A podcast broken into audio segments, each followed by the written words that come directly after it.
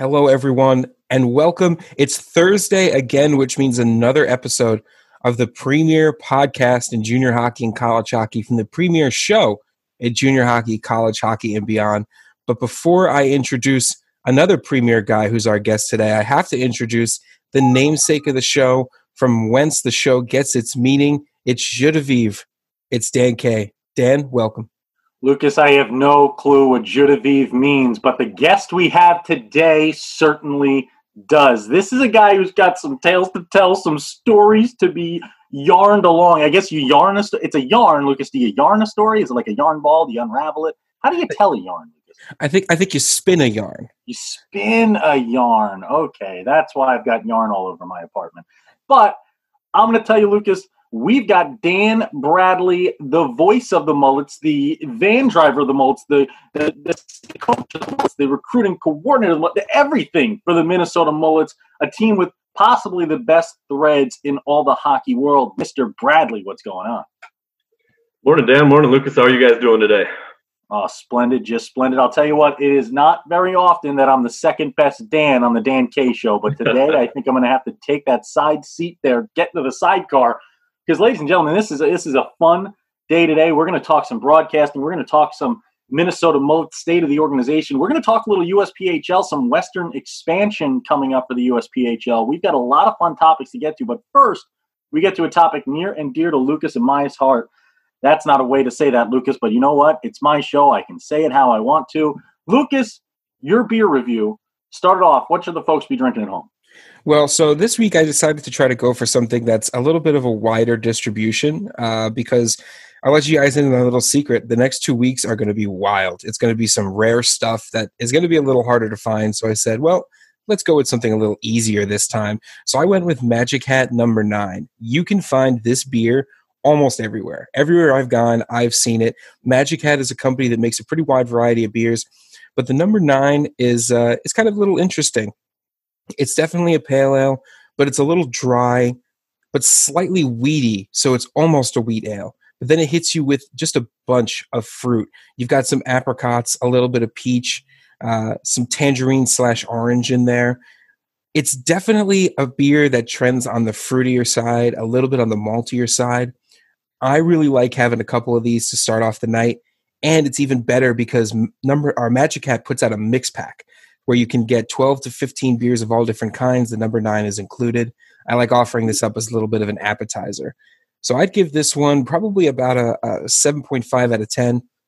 Nothing to take away from this beer. It is available everywhere. You can buy it for 10 bucks a six pack. It's the perfect beer to kick things off. I am on the coffee end, and as folks know about Dan K, I was I've been down in the basement drinking coffee for the last eight hours. Today, I was a little less uh, raring to go, let's say. We're taping Sunday morning here, Luke, acting like I was at the beach and, and quarantined at home, staying safe, drinking my daiquiris. And I got up this morning and I did not feel comfortable operating heavy machinery. So I stayed away from the coffee pot and I jumped into the fridge and got myself the Califia. That sounds fancy, doesn't it? Califia. Califia double X espresso with almond milk cold brew. And I popped this thing in and I grabbed just a dab, just a dab, Lucas, you're going to hate this, of chocolate milk and put a little dab of chocolate milk in it. And I am just living the dream right now. This is, it's delicious for a cold brew. I'm usually not a sweet guy, usually not a cold brew guy. This is a, this is a situation here where it tastes like you got this thing from a Starbucks or for uh, our guest today, a Caribou coffee. It is legit. I give it a 6.85, 6.85 out of 10. I like a hot coffee better. I am against cold brews. People who drink cold brew in the winter are lunatics. But 6.85 out of 10. This thing has gotten me back, ready to go, and ready to talk with our guest, Dan Bradley. That is where we start. We go to the free skate. Mr. Bradley, I want to start. You got a lot of tales to tell. I mean, we we met up before. We saw each other in Chicago Showcase, and we got a chance to talk to you a little bit. I think the first place I want to start is you got a little story about learning uh, O Canada en français. Yeah, it's funny you should uh, mention the Caribou coffee, Dan. That's actually uh, what I'm drinking this morning. So that's uh, what was in the in the hockey mug that uh, that you saw me drinking from earlier here. I'll tell you what, Caribou coffee. It's uh, It's legit. I get out there. I was just out in Minnesota on a work trip uh, about about a month and a half ago now. Actually, I've lost track of time in this whole thing, but it, it was a week before everything shut down. It was my last business trip before it all closed down, and I got out there, grabbed myself some caribou, and I'll tell you, you can't go wrong out there in the Midwest. A little caribou coffee, and then you go get your cheese curds going twenty four seven. Absolutely, that's uh, you know any hockey rink that sells cheese curds at their concession stand out here, that's that's a hit. That's my number one go to when you need a, a, quick snack between games, especially if you know at a showcase like Chicago where you you could be running games three four games a day. Got to be fueled up, have something there, and have energy for every call. So between caribou and, and like you said, the cheese curds as well. That's that's top notch living right there. That's it. Broadcasters, we don't work. Uh, we're not on a, high fiber diet. We're not out here eating salads. We don't know what a salad is we're just getting to it, and that, that's where we you talk about you got a million things going on, and that's where I, th- I think that story came in when you, you learned "O Canada en français." I mean, you do it all, Dan. You, you, you do the PA, you do the play by play, you've you've worked behind the bench. I mean, how do you get it all done? What t- first? Let, let me stay on this topic. I want to know, sure. "O Canada en français." How did that come together? so a couple of years ago, before I had joined the Minnesota Mullets, I was working with Chris Walby uh, with the Minnesota Iron Rangers out of Hoyt Lakes, Minnesota, and that team competes in the SIJHL Canadian Junior Circuit team. So at that point, the Iron Rangers were the only U.S. side in the league. So before every game, of course, we would have to do both anthems, so Canada and the U.S. anthem and uh, the first year doing it, we we had a great uh, great anthem singer and PA announcer, so I could just stay up in the booth and and sit back and enjoy that. Um, but in my second year with the team, we needed somebody to take over that role. So I quick learned how to do the uh, the anthem and started out learning it in English, but always wanted to kind of learn it in French and, as well, just in case I needed to tuck that into my back pocket somewhere. Would stand at center ice, sing the anthems, and then sprint up to the press box to call the game. And the referees knew that, so they would wait a little longer for puck drop just to make sure I could get back up to the booth, get ready to call the game. Gave me a couple extra seconds to get up there. And uh, by year three, the SIJHL decided to have an all-star game. So they were taking the best players um, from across the league, putting them together into an all-star format, a skills competition followed by an actual all-star contest. A really, really fun weekend. And the commissioner of the league, Brian Graham, asked me uh, about doing the anthem. He had heard me sing it at Iron Rangers games before, asked if I'd be comfortable singing the U.S. anthem, and I said, "Yeah, sure, uh, I can do that for you." And somebody else had wanted to hear it, so I sang the, the U.S. anthem for him. And the the friend asked him, "Well, can you do the uh, the Canadian anthem as well?" And I said, "Sure." So I sang through it, uh, did the Canadian anthem, and then he he jokingly said, "All right, now do it in French." And I went, "All right, this is my moment." Stepped up and started singing it in French. The guy's jaw hit the floor. Uh, everybody started laughing about it, and uh, before long, I was singing the anthems for the All Star game. Oh my God! I I'll tell you what. I took five years of French. Lucas can attest to this. Lucas was in my French classes throughout high school. I I cheated off of Lucas, folks. And to the young folks at home, I want to make sure that you know that that is not okay. But I will tell you, my mother looked me in the eyes my freshman year of high school, and she said when she found out I was cheating off Lucas for the entire year and got an A in the class that year without ever learning a, word, a lick of French. And she looked at me and she said, Dan, do you think you're going to be able to copy off Lucas the rest of your life? I, the answer was yes. The answer was yes. 14 years later, we sit here today, and I am still copying off of Lucas's answers to get by. Lucas, I mean, you saw me try to interview that kid in French once, and it did not go well. Oh my gosh, this this poor player. Dan goes down to ice level to interview this this player, and he knows that he's French Canadian, or you know, he knows he's French. He goes down there and he tries to go, and he goes, uh, "Oh, uh, uh, bonjour, je m'appelle Dan, ça va?" And this kid's eyes light up like it's Christmas, and he starts firing away this entire interview in French. And Dan just like physically had to slink away from the kid because this kid was so excited. He's like, "Oh my god, this guy speaks French! I get to do an interview in my native language." And Dan just listened and he nodded and he smiled and laughed. And he turned and he goes, "Thank you so much. Back up to you." and that is called working on your toes, and that's something Dan you do I know on a daily basis with the Minnesota Mullets, and and with this mullet side, I know you've done it all. You've you've you've driven the bus before. You you've been behind the bench. You've you've helped coach at. You've broadcasted. What's been the best part of working with the Minnesota Mullets organization for you so far? I think the best part of working with the Mullets organization has really been the people between coach, the game day staff, and most importantly, the players as well. Coach does a great job of recruiting not only good hockey players, but good people, guys who want to be part of the organization, guys who want to be involved in the community, uh, guys who are going to have a positive attitude around the locker room, guys who want to spend time with the younger fans in the stands and the the grade school kids who are looking up to them, um, whether that's in the form of a, a post game skate or a picture session, um, out reading to the kids in the schools. Um, and Coach Walby really does a good job of giving those players the opportunities to be involved and be engaged with the community as well. Um, our, our game day staff as well. Um, we've got so many phenomenal people. Uh, HP Kels, who you guys uh, you met both of them at the uh, the Chicago showcase. HP sprinting across the ice.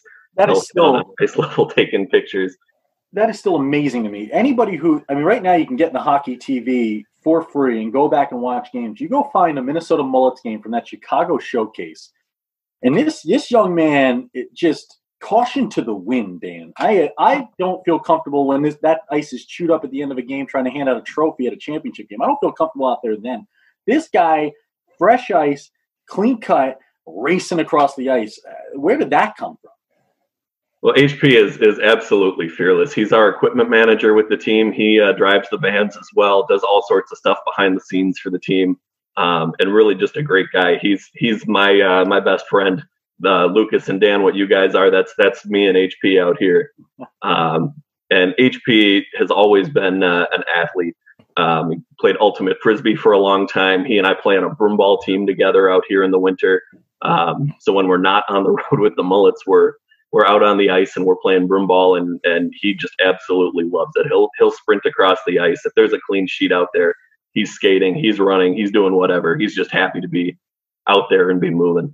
I love it. And, and, Lucas, I know when we found out about Ultimate Frisbee when we were out in Chicago, you you put me on the spot. I have I've not had a good track record with my my thoughts on Ultimate Frisbee, but I, I think our conversation with Dan and HP out in Chicago changed my mind a little bit, uh, gave me a fresh perspective on it. And to the Ultimate Frisbee community, as well as Joey Fatone, I, I give my apologies. well, you know, it's it's interesting because I don't know where we got onto this conversation, but I think I ended up because I I have been a ultimate frisbee referee, um, and add that to another list of my weird jobs I've had throughout my life, and uh, those guys are some of the craziest athletes I've ever seen in my life. These are guys who are like flying through the air. I, I saw a man, and I, I swear to this day, he jumped from the 15 yard line, caught the frisbee, and landed in the end zone. I will. I would put money on that right now, from now until the end of time. Yeah, those guys are just some of the most insane athletes, and the endurance to be running as long as they are, the quick cuts, the vertical ability, strength to throw it down the field. I mean, those those guys are nuts, and they absolutely love it. It's it's really a cult sport, um, to use that particular phrase. Uh, frisbee players are are nuts, without a doubt about that. You're listening to the Dan K Show podcast. To find out more about the Dan K Show, go to www.dankshow.com or Go to at the underscore Dan K Show on Facebook, Twitter, and Instagram. That's www.dankshow.com or at the underscore Dan K Show on Facebook, Twitter, and Instagram. Now we talked about great athletes. Now we want to talk with a great broadcaster. Our guest, Dan Bradley of the Minnesota Mullets, joins us for questions. Lucas, why don't you start things off? Yeah, so, uh, you know, this season I think was an interesting one for a lot of teams in the USPHL. Um, you know, especially in your division, the Midwest West. Uh, for those of you who don't follow, you know, as closely as as we all do, the Midwest West division in the USPHL is one of the hardest divisions as people who try to predict outcomes to deal with because you got teams who have just beaten everybody out there all the time. There's never a week where there isn't some kind of upset. There's never a month where some team doesn't surge. And I think for for the back half of that season, the Minnesota Mullets were really making a case for themselves as one of the strongest teams in the league. Uh, so from from your perspective, obviously, you know, being up close and personal with the team, what changed? I mean, what what sort of flipped the switch on? Come, I think it was middle of January, end of January. Yeah, middle middle of January, um, the the team had really been rolling coming out of the the Chicago and the Boston showcases. I think they had a, a six and two record between those two showcases. Uh, a shutout win over Islanders Hockey Club. Things were really rolling, um, but then we did have a, a, couple of injuries down the stretch that really uh, started to take a toll on the team. Um, and when you get back to playing Midwest West hockey, and everybody is really dogfighting for those points at the end of the year. Um, you know, between the the Mullets, the Blue Ox, the Mallards, the Moose, uh, everybody was really clawing and scratching for positions three through six to get into the playoffs, and it really um, the the Mullets ended up getting bounced in the first round against a very good Moose team. Um, the the Blue Ox are always a tough out as well. Wisconsin Rapids really had an excellent season. The Hudson Havoc were rolling heading into Boston. It it really, as you guys touched on, the, the Midwest West this year, I think even more so than the last two years, was really one of the top divisions, if if not just in the USPHL, but perhaps across all of of junior hockey. It really is so competitive from top to bottom, and any anybody can be beat on any given night. Anybody can turn the switch and a, a goaltender gets hot or somebody starts scoring a bunch of goals. Um, so it really, I, think the the toll of that season as it carried on in such a physical division as well uh, really kind of slowed things down a little bit down the stretch. And the, the teams that were able to weather that storm, you saw rise to the top. And uh, the the Mullets, they they had a really good season. Um, had I think 15 age outs this year. It was a, a, really veteran group and really tough to see those guys uh, have the season end the way that it did. And watching watching the way that that division played out this year, as you said, this mullet side that you guys put together this year, it was about net minding and it was skill. It was tape to tape. It was it was tactical hockey. The puck moved quickly, and like you said, that that that grinding style out there in the Midwest, it is tough to stay on it every single day. And it was tough for every team. You saw a team like the Wisconsin Rapids River Kings that and they didn't even make it out of the playoffs into the nationals either. And and I mean, right before this, right before COVID nineteen started, Lucas and I were looking, and I only had three teams in mind that I thought could win a national title this year in the Premier one, the two were Charlotte and Hampton Roads just because they're they're always in the running.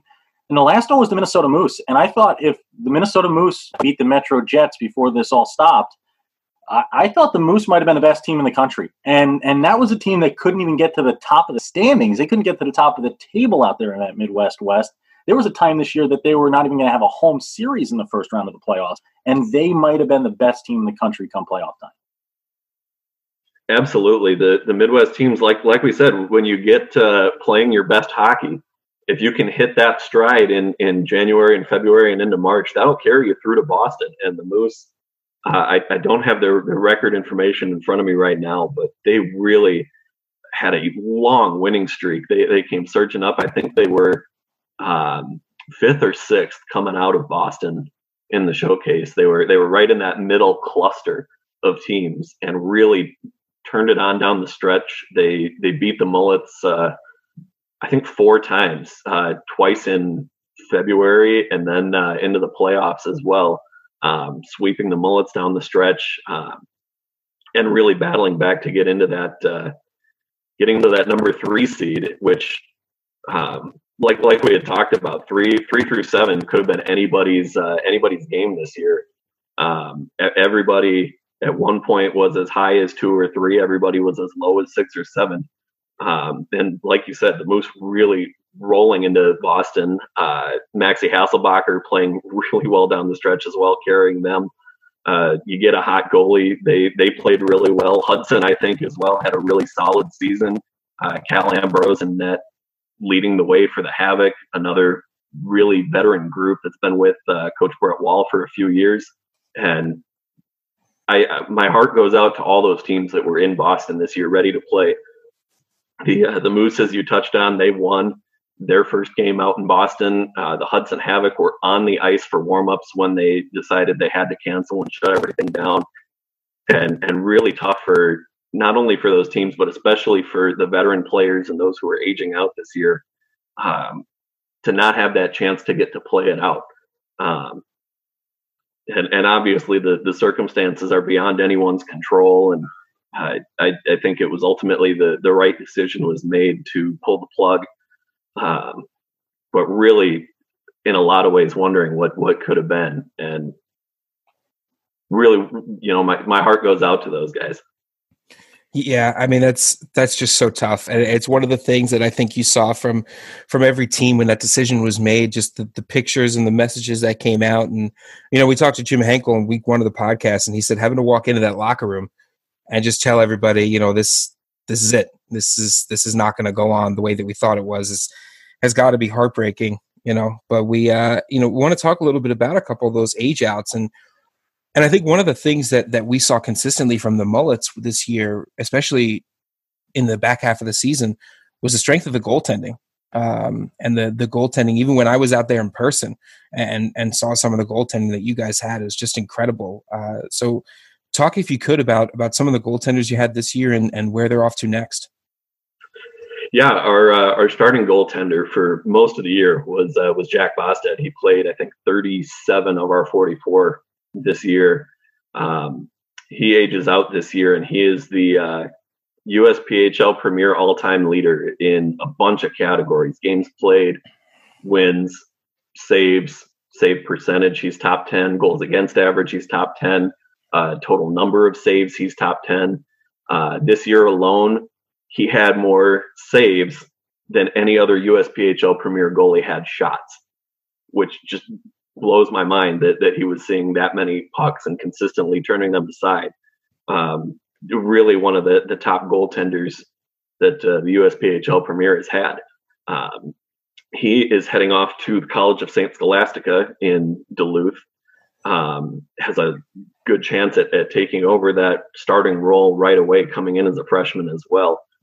Um, and and Jack was really um, when we talked earlier about the the great people that Coach Walby brings into the program, Jack Jack was always someone who in the locker room and when you when you come to the rink, he's always got a smile on his face. Uh, when we were out in Boston, he uh, he had never really been a coffee drinker. we ended up in a game where uh, we were playing the Islanders Hockey Club, and that game was supposed to start at like eight o'clock.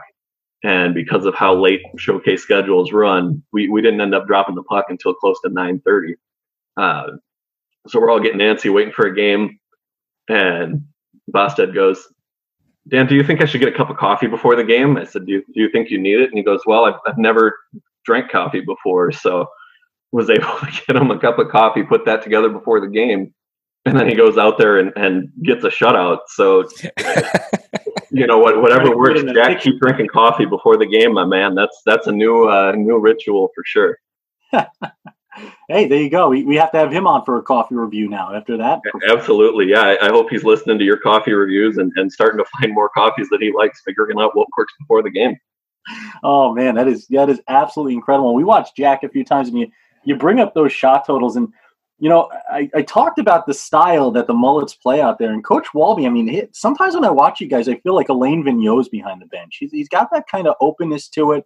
You guys, you guys allow your goaltender the sight line on the defensive end to make the stops. You put a lot on the back of the goaltender. You, that's why that shot total's so high, right? And why he had so many saves this year. It's it's that strategy of allowing the netminder to see the puck. It's an open style of hockey that you guys play in Minnesota up there that really would translate well. I mean, you guys sometimes look more like comparable to the Southeast and Florida division in the Premier than you do to some of the teams you play in the Midwest. And I think that that's something that as the years go on here and this program continues to grow, I really think that's going to set you guys apart and, and make you guys a title contender year after year.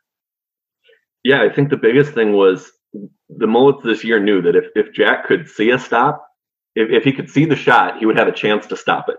And the team really trusted him to be in a position to make those saves.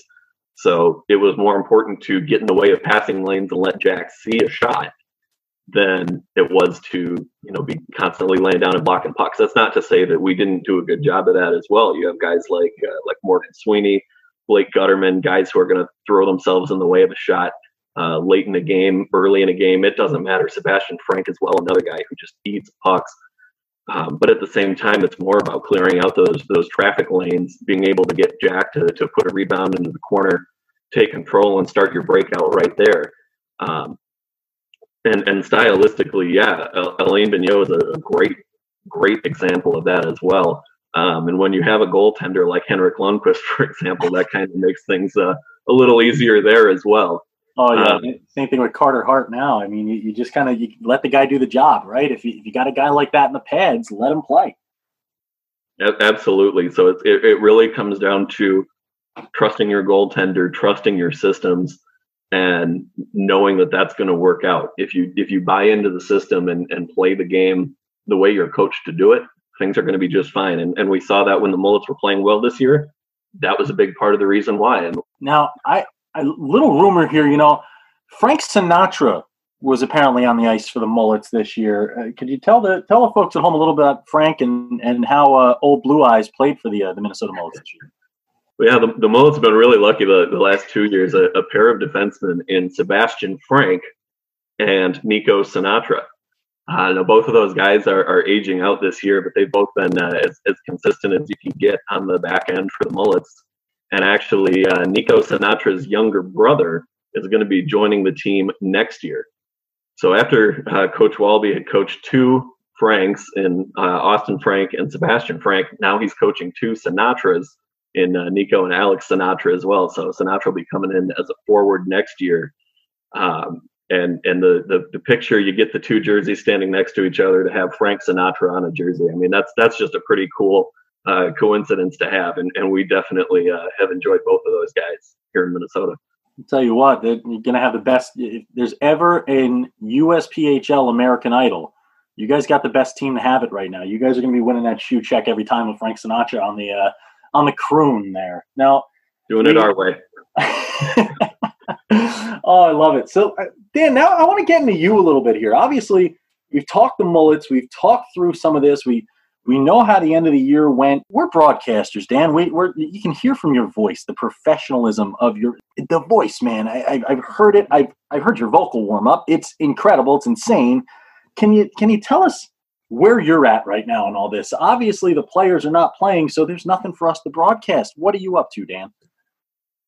Well, I think one of the big things now has been taking the time to go back and listen to older broadcasts to see, okay, what things did I do that I like, or you know, everybody has a call that kind of sticks with them. That oh, that was terrible. Why did why did I say that? That doesn't make sense.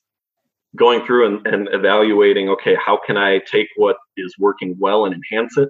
What can I do to mitigate those other things? How can I put this together into a good broadcast demo that shows the best of what I can do?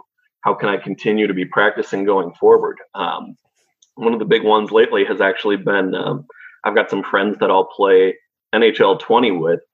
We'll we'll hop on the sticks and I'll just do play by play. And whether they want to listen to me or not, that's their own business. And some of them love it, some of them not as much. But uh, it's it's a good way to get practicing and and keep the repetitions going from a play by play and broadcast standpoint.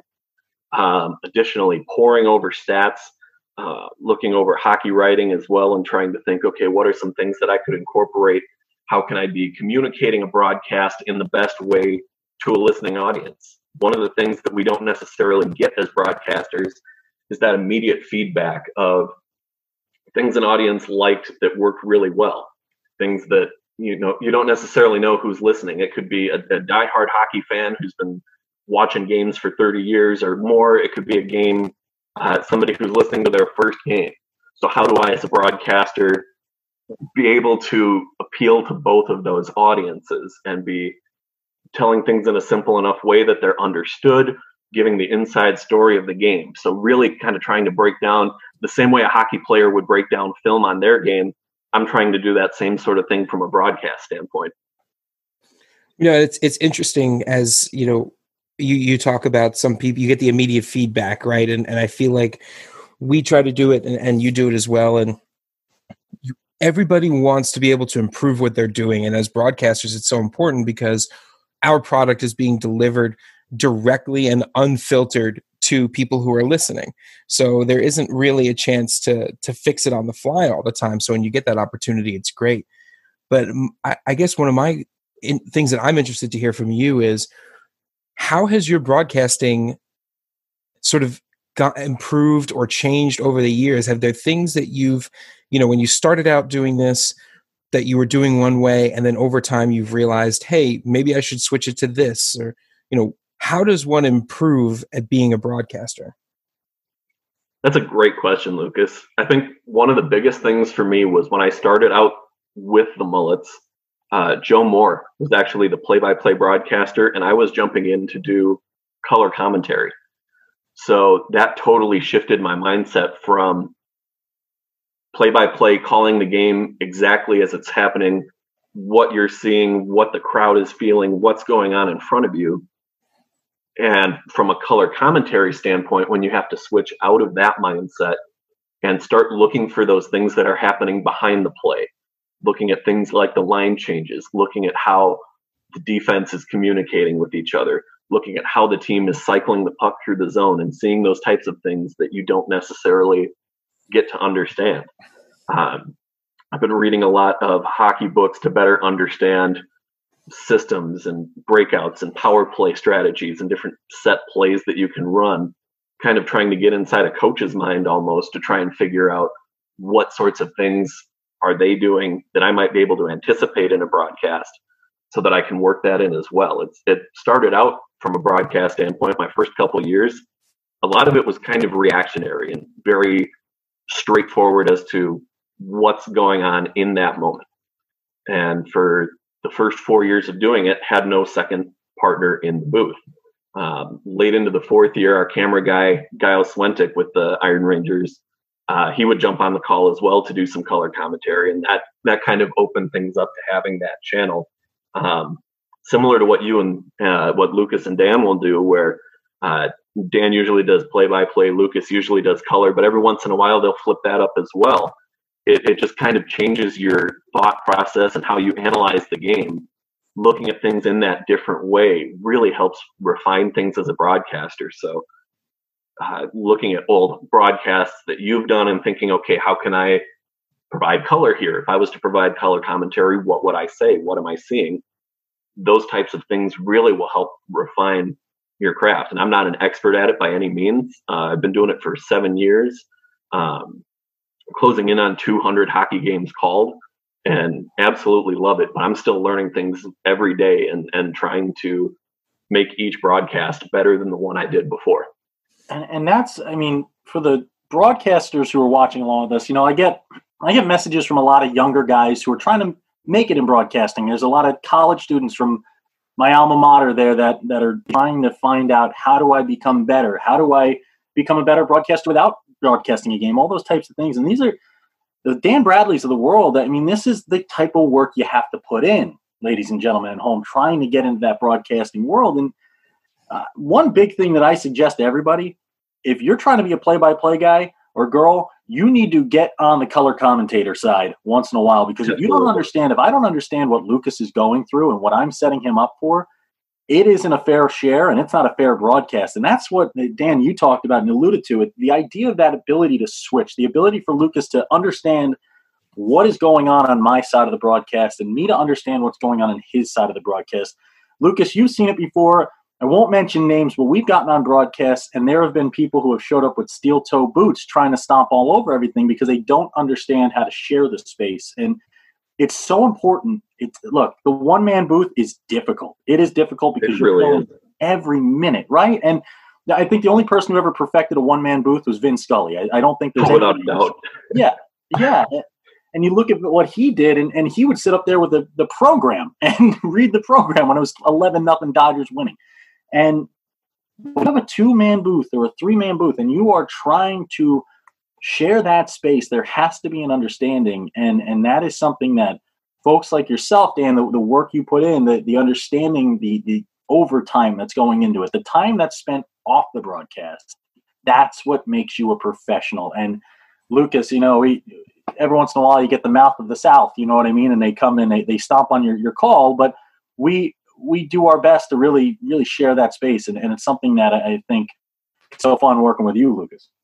yeah, no, it's it's been I think really interesting too because you you know we have switched on occasion or when I've needed to start a game uh, and Dan's had to jump in later.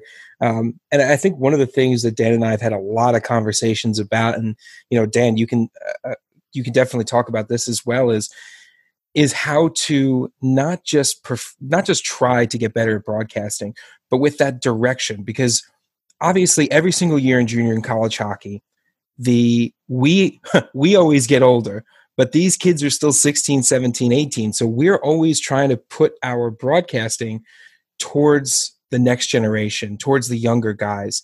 And they don't want the same kind of broadcasting as some of the parents had or some of the grandparents had. They want more of the personality. They want to know who's on the on the call. And you know, with two guys named Dan. I can't throw it to Dan, but uh, Dan Bradley. Um, you know, uh, you you have a, a much closer repertoire with the the players on your team, and you get these new guys in every single year. Do you feel like there's pressure to adapt what you do towards this new barstool generation where everybody's got their own personality? Do you feel something pulling you back towards that older school, older style broadcasting? Where's that balance? Yeah, that's a that's a great question. I think the the biggest thing is the players are going to be watching it in a film session, and the player or the the people who are watching it live are the parents, the families, the um, the fans of the team who aren't able to make the trip. So you really do have to ride that balance of keeping guy, keeping the players interested when they're in those film sessions, but also being able to appeal to the parents and the fans as well. Um, I think this last year, um, I, I, got to call a game with you guys, and we were doing interviews between the benches and a, a three-person broadcast unit, and and that alone was challenging in a good way, like we just talked about, with making you think things through differently and not stepping on each other and how do we set each other up for calls as well. Um, even there, from a broadcast standpoint, I learned more from that game than from any other individual game all season from a broadcast perspective.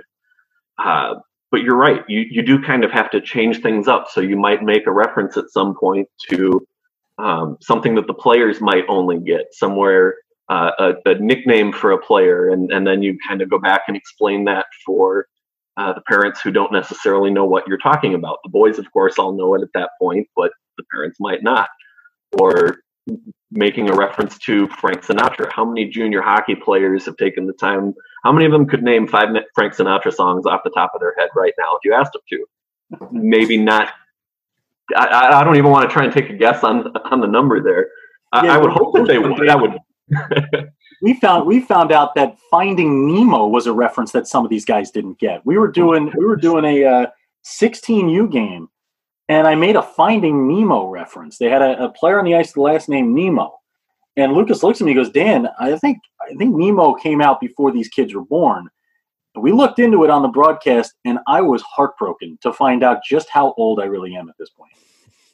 Yeah that's, that's always tough. You want to make a reference and even something that can be you know 10 15 20 years ago is suddenly too dated of a, a reference to be making. So really kind of choosing to pick your moments on when to make those kind of references as well is, is something that i'm always thinking about and okay how can i be uh, incorporating this? And uh, when you guys touched on the the vocal warm up earlier i try and do fast rapping to try and, and get my get my brain going, get the tongue going, get the mouth going, get the voice going. And in some ways, there's some similarities between a broadcast and a freestyle rap where you're putting these concepts together and trying to make everything flow as a as a unit. You don't get a chance to stop and pause and think about what you're going to say before you say it a lot of the time. You just have to go very off the cuff and just go. So from time to time, I'll be thinking about, okay, if I was to say this, how could I set that up into something else that's going to phrase well? Uh, doing the same thing with those those references and broadcast sentence structure, if that makes sense. I don't know that I'm describing it very well, um, but those those are the types of things that I think kind of can can stretch you in creative ways to have a more enjoyable call as well for everybody to be listening to. And, I love that you say that. I mean, I remember going through my earliest years when I was broadcasting in high school, and I remember having fun freestyle raps that I would I would rap just to kind of keep my brain going before. Lucas has seen me in a car; he can attest to this.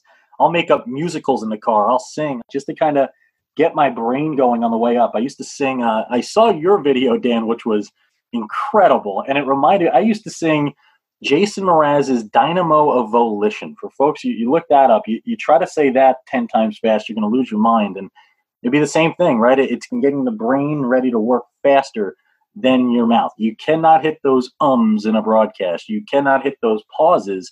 And in the game of hockey, it does not slow down for you at any point. Not at all. And when I was uh, going to school, I went to Bradley University in Peoria, Illinois, uh, for a sports communication degree. And my senior year, I had been broadcasting games for the Peoria Mustangs, an NA3HL team. And my senior year, I was taking one of those broadcast classes with the Bradley Braves basketball play-by-play man Dave Snell. And part of the challenge of that class as well was I've been doing hockey where it's fast. Yep. The game moves at such a crazy speed compared to other sports. Whereas with baseball or football, for example, there's downtimes between plays. You have to be able to fill that broadcast as well. So I'm used to doing play by play and then having to scale it back and fill in all this time. Whereas in hockey, there's there's always a play going on and football you'll have a five second play and then 35 seconds of huddling up and breaking down the previous play and what they might go with next that was such a huge challenge as well yeah and people don't realize i mean lucas and i we went through the task uh, earlier this year to kind of look into everything we have broadcasted and when i tell you we have broadcasted just about anything that can be broadcasted we've done cross country we did a cheerleading competition. We've done swimming events. We have done baseball, basketball, football. And when you start to see how every every single sport, every single event has its own ebb and flow. It has its own rhythm. And it's it's having that metronome in your head that sticks with the pace of what you're broadcasting. And it's why in the game of hockey, I just from my point of view, I think the bigger the better. And Dan, when I listen to you and I listen to your booming voice on a broadcast, that's bigger and better. When when I get on the broadcast, I, I'm not somebody who's who's blessed with the uh, say the the Vin Scully voice or the the Howard. Cosell. We all wish we could be Vin Scully, Dan. We all yeah. wish we could be Vin Scully. And with that question, I, I want to ask this: Who is who would you say is your Mount Rushmore of broadcasters? That this is a tough oh, one, wow. just off the top of my head. Who in your mind, when you think about broadcasters. I'll give you a second. Hmm. Mine would probably be Howard Cosell, Marv Albert. Yes, I would have. Uh, let's see, who else would I have in there? Harry Kalas, the the old uh, Phillies broadcaster. That's a deep drive to left center field. Out of here, home run. And then finally, Lucas, I think you know where the next one's going. It's awesome, baby. Dickie V's got to be the fourth head on that mountain, baby. It's me it's a he's a super scintillating sensational. So what would be your four right there? As you can kind of see, my my influences are all a little loony, a little uh, a little crazy. I know Marv Albert had his moments. Who's Dan Bradley's top four? That's wow. That's a really really good question, and it's it's tough because there's so many. I I love sports just in general. Hockey is number one, but uh, actually grew up wanting to do either baseball or football broadcasting, and it wasn't until I got to college that I knew hockey was really where I wanted to go. So I was looking up to guys like Vin Scully, who who could do it all themselves and spin a great story during the game and fill time. It was always so fascinating to listen to him. Uh, Minnesota Vikings play-by-play guy Paul Allen, who you know he's he's a homer. He loves the team, and that's kind of the great thing about junior hockey broadcasting as well is we as broadcasters get to be fans of the team. I know we're supposed to you know, kind of keep it impartial, and and that's something I really try to do as well. but you're a fan of the team, you're a fan of the kids, you want to see them succeed, you want to see the team succeed. So from that standpoint, a guy like Paul Allen, who is just all energy all the time, um, is another one who's great to listen to. Uh, Kevin Harlan, uh, listening to him call any broadcast whatsoever, uh, the, the guy could read the phone book and I would sit and listen to it. Kevin Harlan is just so, he's such a good broadcaster. Um, l- listen to his call of when a, a, a, drunk fan runs out onto the field at some point and uh, he's he's to the 40, he's to the 50. The guy is drunk, but there he goes. He's he's off and he's doing play by play for a drunken idiot running out onto the field. Uh, Kevin Harlan is just one of the, the best to do it. And I, I think for number four, oh, man, this is tough. I, I think I'm going to go with Doc Emrick as well oh, from a hockey standpoint. He's the greatest of all time, Dan. He's the greatest of all time at anything. With, without a doubt, absolutely love Doc Emrick, and and he's another one who I, I feel like you could put Doc in any sport and he would find a way to make it relatable. He would find a way to make it entertaining, whether he's doing the broadcast solo, whether he's doing it with Eddie O. Uh, however, he's got that that broadcast set up. Doc Emrick as well, one of the best in any sport to do it.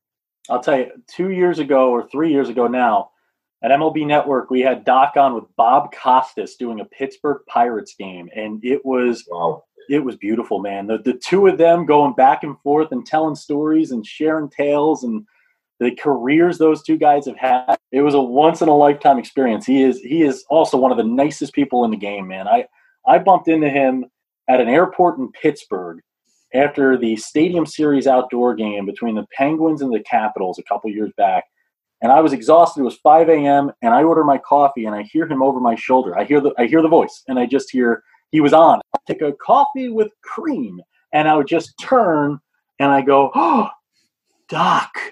And he couldn't have been more happy to say hello to me, shake my hand, wished me a good day. I didn't want to. I'm like, I'm sorry to bother you at 5 a.m. There's two people in the airport. He is an, a hero, I think, to anybody who's trying to get into the hockey broadcasting game. And if you've not taken time to listen, the broadcasters at home that are listening with us today, if you've not taken time to really sit down and dissect some of the work that man does, you are missing out and you are not ready to take that next step. He is a must listen.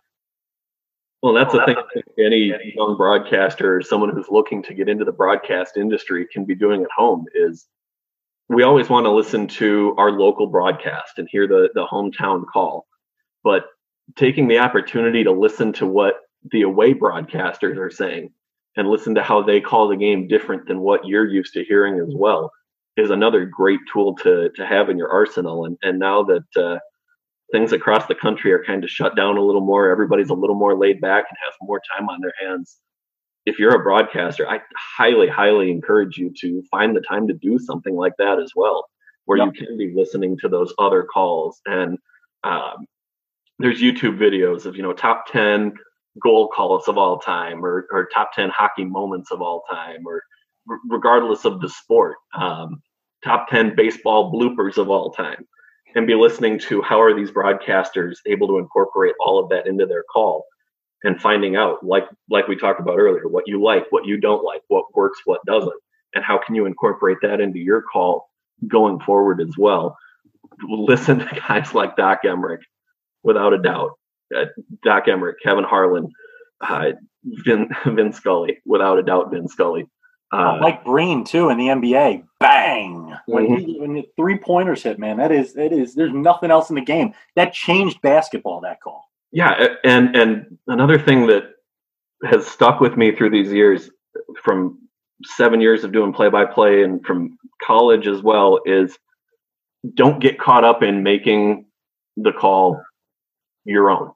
Don't focus on having a catchphrase or something like that to make it your call it's still going to be your call of the game no matter what. But I never want the broadcast to be about me. It's about what the team is doing on the ice. It's about the fans listening at home. And all of them are way more important to the broadcast than what I'm doing. I'm just the voice who gets to say what's going on. And if I can make it entertaining and engaging and something that they want to listen to, I'm comfortable knowing that I did my job with that and leave the rest of it up to the players and the coaches and then the fans to enjoy.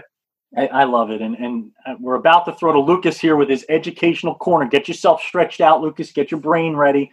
Got to make sure we're teaching the kids something during this break. But before it, as I close this conversation out, I mean, the, the big thing, oh, yeah, I'm, I'm putting in the work. I'm watching tape right now. I, I'm really paying attention to what's going on and, and honing my craft. But you can hear the people who actually do. When you, when you say, oh, yeah, I love when Kevin Harlan, you can paint the tail like Kevin Harlan – it's just that's what happens. If you're if you're paying attention use your influences you know? I like to think of myself as like a if dick vitale got on a mic to do play by play mixed himself up with like verne lundquist mike breen you just try to you try to cobble together your own self view out of it. Obviously there's influences but like you said dan you can't be a shtick. You can't be and this is coming from a guy who wears bow ties that light up and blink but you have to be you when you get on a broadcast. When you get behind a mic, if you're not you, if you're not genuine, especially with the young viewer now,